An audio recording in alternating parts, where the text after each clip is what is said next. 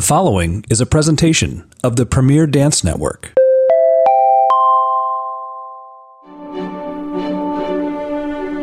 Hi, everyone, and welcome to the Ask Megan Show, brought to you by Balancing Pointe Podcast. On this show, Megan Fairchild, who's a principal dancer with New York City Ballet, answers your questions. So let's go ahead and get started with today's show.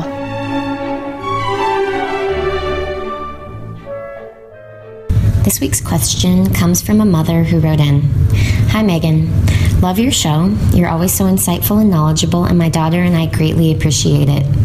I was wondering how, as a mom, I can best support my daughter before YAGP or an audition. I do try hard not to be a stage mom, but I am very anxious and want to make sure my daughter is at her very best. I find this only annoys her. What can I do to help her the most? And what do you eat the morning of a big show? Thank you, Megan, a ballet mom. Hi, ballet mom. I love all these mothers who are writing in, not wanting to be stage moms. It makes me very happy.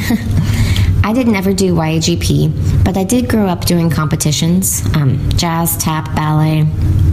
I have vivid memories of my mom helping me with my hair and me freaking out out of the blue.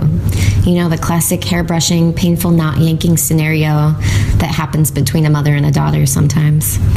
Competitions can be one of those things that causes people to act a little on edge. I actually think the mothers might be more nervous than the daughters. You are doing everything you can to make sure you've prepared your daughter for the competitive environment she is about to face, whether it is a dance competition or an audition. I actually can't imagine how hard that is as a mom, wanting to protect your daughter. My mom says they all would wait outside the door during an audition, hoping for a tiny sliver of window to peek through and check in. And always the moms are really wanting to get a peek, but pretending not to. It's actually a pretty hysterical scenario. And, and very sweet. I think it's important to prepare your daughter for all possible outcomes of the competition or audition while still being positive. I can almost hear my mom say, and if you don't win or you don't get in, that's okay too. Of course, you want your child to succeed. But I think more important than that is that you set your daughter up in a way that she doesn't feel pressure from you as well. She is about to go into a room and perform in front of a panel of judges, and you have to be careful to not put any stakes on the matter from your side. She is probably fully aware of everything and does not need your input as well. Hopefully, she chose to audition or compete, and she is ready for what that entails. Take a very only if you want kind of attitude with your daughter and remind her throughout the process that she's doing this not for a specific outcome because she is not in control of that, but that she is doing this for the experience. Putting herself into a competitive into a competitive environment like that is going to teach her a lot about her dancing, a lot about how she handles her nerves under pressure, and a lot about accepting the outcome. These are tools that she will be able to use no matter what she does in, with her life. I have said before that growing up in ballet not only gives you an incredible work ethic, but makes you incredibly resilient. Traits that transfer into any industry. She's building character. The journey is worth whatever the outcome entails. Just keep reminding her that it is a learning experience.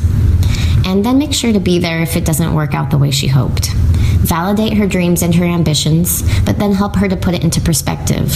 When some, there is something that goes wrong at ballet, it is super easy to feel like there is nothing else in the world that matters or exists but that.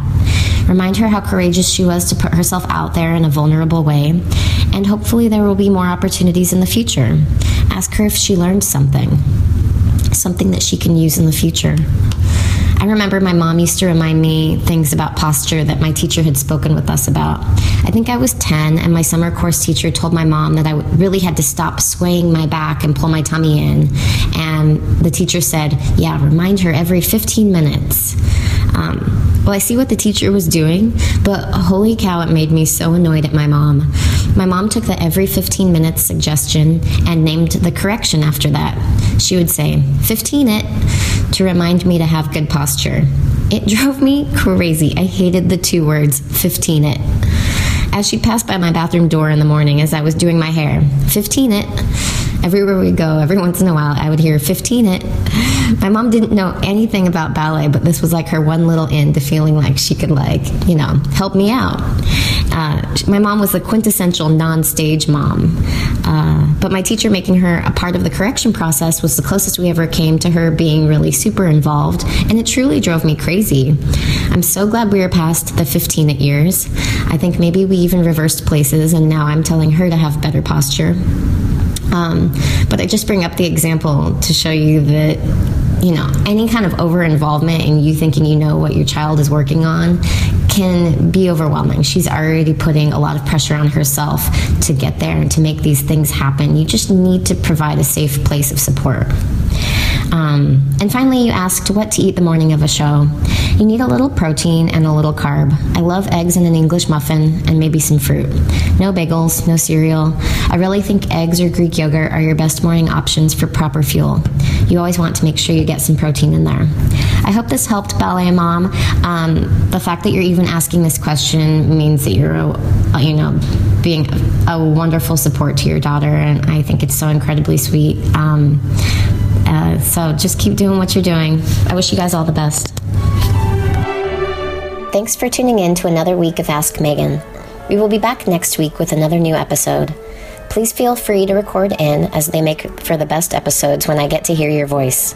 To record a question, go to premierdancenetwork.com, click on the Ask Megan link, and record your question. You can also find me on Instagram at mfairchild17, Twitter at fairchildmegan, or through my website meganfairchild.com. I'm wishing everyone a wonderful audition season and sending you all the best of luck.